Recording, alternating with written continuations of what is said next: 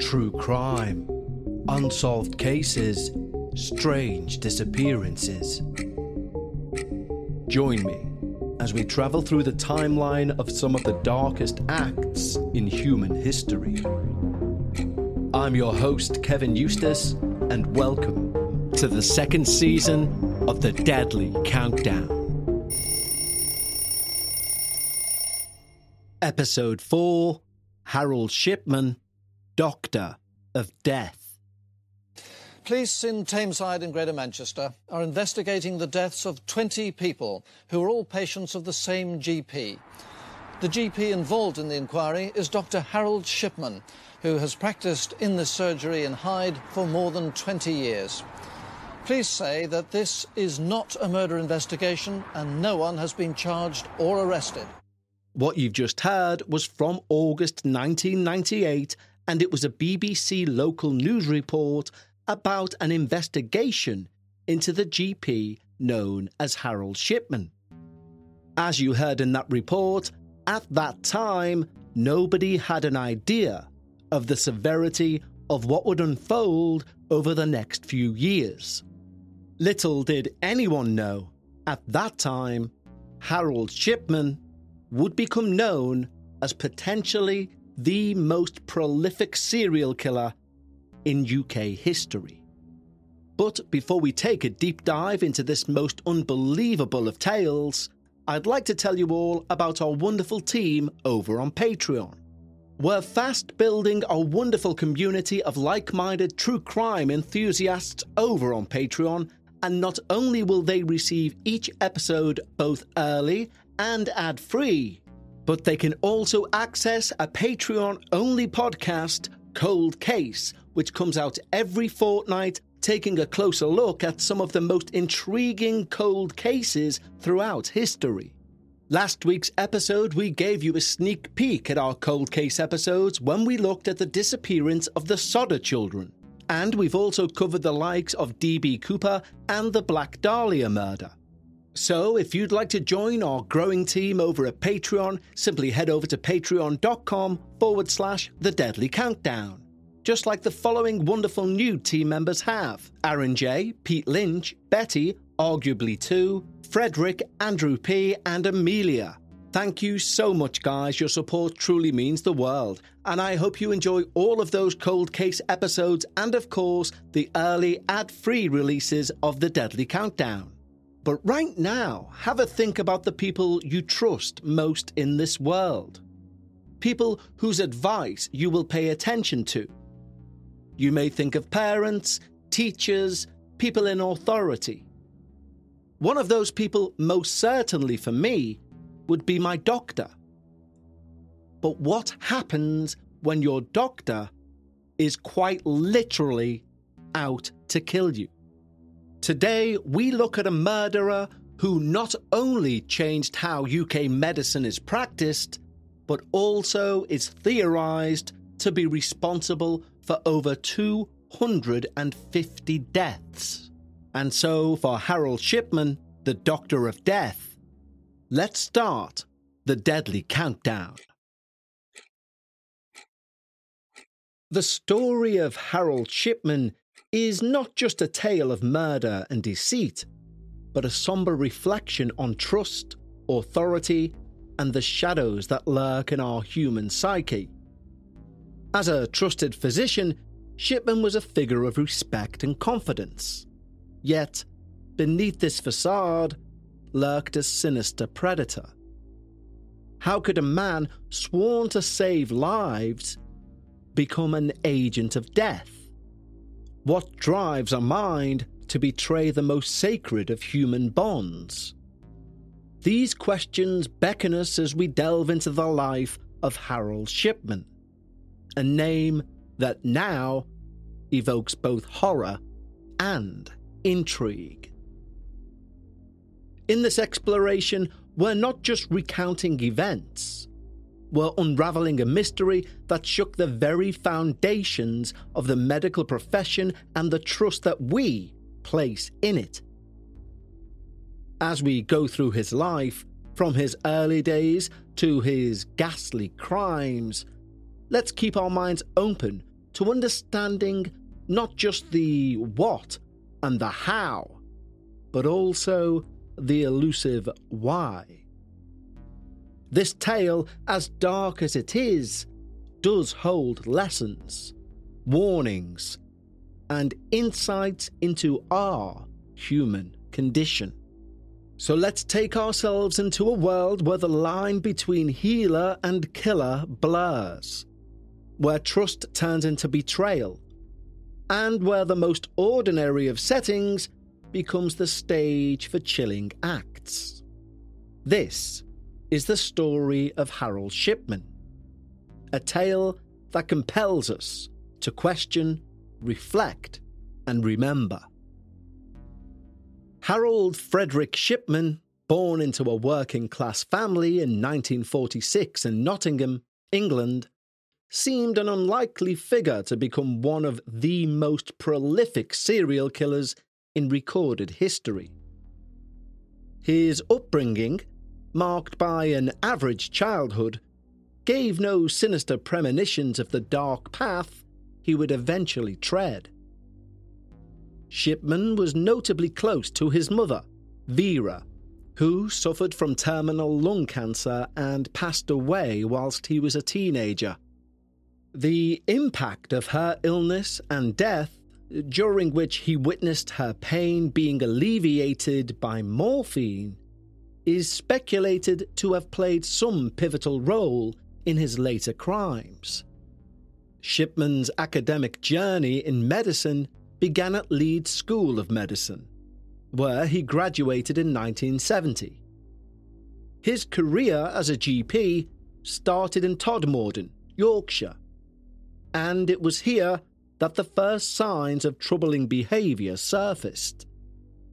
In 1975, Shipman was fined for forging prescriptions of pethidine for his own use revealing an early abuse of professional privilege and an unsettling glimpse into his disregard for the ethical boundaries of his profession.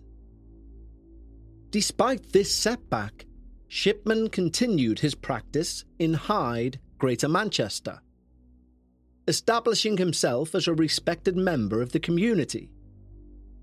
His patients viewed him as a caring and attentive doctor unknowingly placing their lives in the hands of a man whose compassionate facade masked a growing predilection for murder. In this seemingly ordinary setting, the stage would be set for a series of events that would later stun the nation. Shipman's transition from a trusted medical professional to a cold blooded killer was gradual and insidious, raising questions about the ease with which he exploited the trust and vulnerability of his patients. In this extended exploration of Shipman's descent into criminality, we'll uncover the insidious nature of his actions, cloaked under the guise of medical care. His victims, primarily elderly women living alone, were often found dead in their homes, seemingly succumbed to natural causes. This deceptive tranquility masked a much more sinister truth. Because Shipman's method was harrowingly precise. He administered lethal doses of diamorphine, exploiting both his medical expertise and the trust his patients placed in him. Diamorphine, known more commonly as heroin, metabolizes swiftly, complicating post mortem detection, especially in cases where no foul play is suspected, i.e., the elderly. The initial victims whose deaths raised the first flags included the likes of Kathleen Grundy, a former mayor's widow, her demise in June 98 was the critical turning point. You see, Shipman had forged Grundy's will to benefit himself. a glaring anomaly that prompted her family to alert the authorities. This act of greed, deviating from his usual pattern of killing without apparent personal gain, was a pivotal misstep leading to his exposure. Her death on June the 24th, 1998, was initially deemed natural. But the subsequent discovery of the forged will in Shipman's favour set off the alarm bells. Grundy's family, particularly her daughter, Angela, who was a lawyer, found the will overly suspicious and alerted the police, triggering an investigation that would ultimately reveal a horrifying pattern of murder. Suspicion around Shipman intensified when a local undertaker, Alan Massey, noted an unnaturally high number of deaths among Shipman's patients. They observed a pattern in both the number and the circumstances of the deaths, which were strikingly similar. Their concerns, coupled with those from bereaved families, catalyzed a closer scrutiny of Shipman's practice. Amidst this facade of normality, Shipman's demeanour remained composed his interactions with patients and their families seemingly unaffected by his hidden agenda. This chilling duality, a caring physician in the public eye and a cold blooded killer in the shadows, raises profound questions about both human nature and morality. The psychology behind Shipman's crimes is a maze of speculation. Was it a pathological need for control? A god complex? Or something more unfathomable? In truth, especially considering how he avoided serving his penance, shall we put it, as we'll cover later, we will never know the thinking behind Dr. Harold Shipman. But as the investigation into Shipman's activities intensified, a disturbing pattern began to emerge. One that would eventually lead to his own conviction. The police, spurred on by the suspicious circumstances surrounding Kathleen Grundy's death in June 1998, expanded their investigation to include other patients who had died under Shipman's care. And this scrutiny revealed a deeply troubling pattern investigators meticulously reviewed medical records, death certificates of patients, all within the Hyde area, focusing on those who'd been under Shipman's care. What they uncovered was a staggering number of deaths, far exceeding normal expectations for one GP's patient demographic. Many of these deaths eerily similar to Grundy's, involved elderly women who'd been found dead in their homes shortly after a visit from Shipman. The timeline of these deaths, clustered around Shipman's visit, was a critical red flag. Further analysis revealed that the common denominator in most of these cases was the administration of diamorphine, heroin. Shipman had been using his medical knowledge and access to the drug to administer lethal doses to his patients. Among the victims was 81 year old Muriel Grimshaw, who passed away in July 97, and 85 year old Ivy Lomas, who died in May 97. Both cases initially appeared to be natural deaths. But upon closer examination, they fit the emerging pattern of Shipman's killings. These were just two names in a long list of victims that would eventually lead to the conviction of Dr. Harold Shipman. Everybody in your crew identifies as either Big Mac Burger, McNuggets, or McCrispy Sandwich. But you're the filet fish Sandwich all day. That crispy fish, that savory tartar sauce, that melty cheese, that pillowy bun. Yeah, you get it. Every time. And if you love the Filet-O-Fish, right now you can catch two of the classics you love for just $6. Limited time only. Price and participation may vary. Cannot be combined with any other offer. Single item at regular price. Ba da ba ba ba. The scale and consistency of the deaths painted a grim picture of a serial killer operating under the guise of a trusted medical professional. Shipman's methodical approach to selecting and executing his victims demonstrated a chilling level of premeditation and exploitation of his position of trust. The true breakthrough in the case came with the exhumation of Kathleen Grundy's body. A post mortem examination revealed lethal levels of heroin, confirming that her death was not natural. This finding was a pivotal moment in the case and provided the concrete evidence needed to arrest Shipman. And so, on September the 7th, 1998, Harold Shipman was arrested, bringing an end to his reign of terror over the community of Hyde.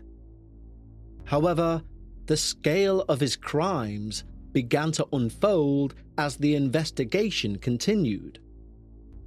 It was not just the number of victims that shocked the nation, but the sheer audacity and callousness of his actions. Shipman had abused his position of trust in the most egregious manner preying on the most vulnerable people in society. The investigation revealed not only the extent of his crimes, but also the failures in the systems meant to protect patients. His ability to carry out these murders, undetected for so long, raised serious questions about the oversight of medical professionals and the systems in place to monitor prescription drugs. But Shipman's arrest turned the narrative from suspicion to concrete evidence. It also marked the beginning of a long and complex legal process, as the authorities sought to bring justice to the families of the victims and ensure such a tragedy would never happen again. Harold Shipman's trial which commenced on October the 5th, 1999, was a landmark event in British legal history. Not only for the heinous nature of the crimes, but also for the sheer number of victims involved. Shipman faced charges for the murder of 15 patients. And although he was only tried for 15 patients, now, many years on, it's widely believed that number exceeds 250. The prosecution presented a meticulously constructed case built on a combination of medical evidence, forensic pathology, and expert testimony. A key piece of evidence was the analysis of Shipman's prescribing patterns, which revealed an unusually high prescription rate for diamorphine. Additionally, the testimony of relatives of the deceased, painting a disturbing pattern of Shipman's visits coinciding with the sudden deaths of his patients. One of the most compelling pieces of evidence was, of course, the forged will of Kathleen Grundy, the initial red flag the prosecution argued that this act of forgery indicated a motive beyond mere killing, a disturbing inclination towards personal gain. Shipman, maintaining his innocence throughout, presented his defense, attempting to explain the medical reasoning behind his actions. However, his explanations often conflicted with medical norms and failed to convince the jury about his innocence. The trial was a complex and emotionally charged affair, with the families of victims seeking closure and justice for their loved ones. The public and media scrutiny added to the intensity as the nation grappled with the reality of a trusted doctor committing such unthinkable crimes. On January the 31st, 2000, after a six day deliberation, the jury found Harold Shipman guilty of 15 counts of murder and one count of forgery. He was sentenced to life imprisonment, with the judge recommending that he never be released. This verdict itself marked a significant moment in the pursuit of justice, bringing some measure of closure to the families of the victims, though the scars left by Shipman's actions would forever remain. The trial and conviction of Harold Shipman raised profound questions about the oversight of medical professionals and the mechanisms in place to protect patients. It highlighted the need for more stringent checks and balances within the medical community, leading to a number of reforms in the way deaths are certified and investigated in the UK. The psychological profile of Harold Shipman presents a complex and unsettling puzzle.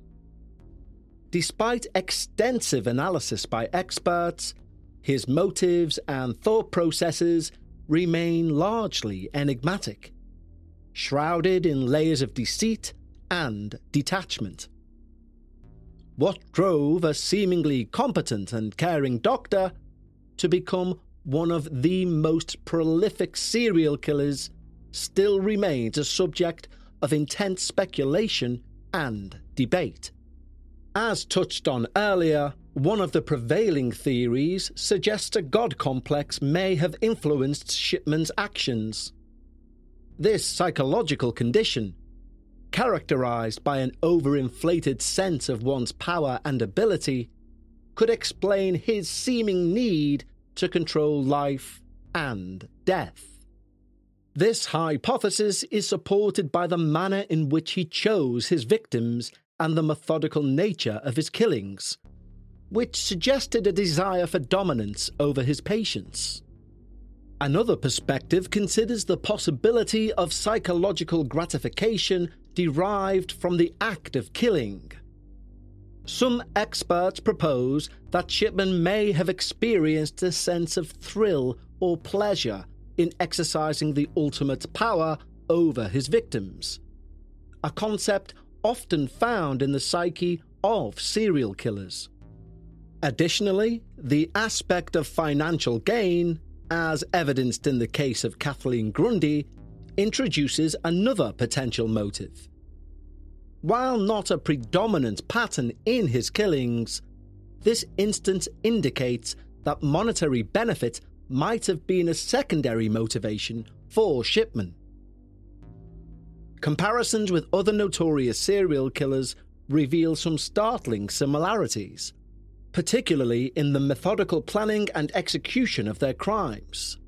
However, Shipman's ability to disguise his murders as natural deaths and his position of trust as a doctor sets him apart, highlighting a unique level of deceit and manipulation.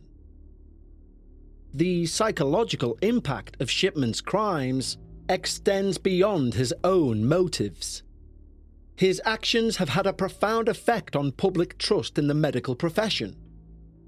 The betrayal of such a sacred trust has led to a lingering sense of wariness skepticism even, towards healthcare providers. A testament to the deep rooted impact of his crimes. In summary, while Shipman's precise psychological makeup remains a matter of conjecture, it's clear that a combination of a desire for control, possible thrill seeking, and opportunistic financial gain all played roles in his criminal behaviour. His case, therefore, serves as a grim reminder of the potential for evil that can reside behind a facade of professionalism and even care. Following the case of Harold Shipman, the UK introduced several reforms aimed to restore public trust and ensure a higher degree of accountability within the medical profession. The case prompted a re evaluation of legal procedures related to medical malpractice and murder. It highlighted the need for better mechanisms to detect and prevent similar crimes, leading to increased scrutiny and more robust safeguarding measures in healthcare settings.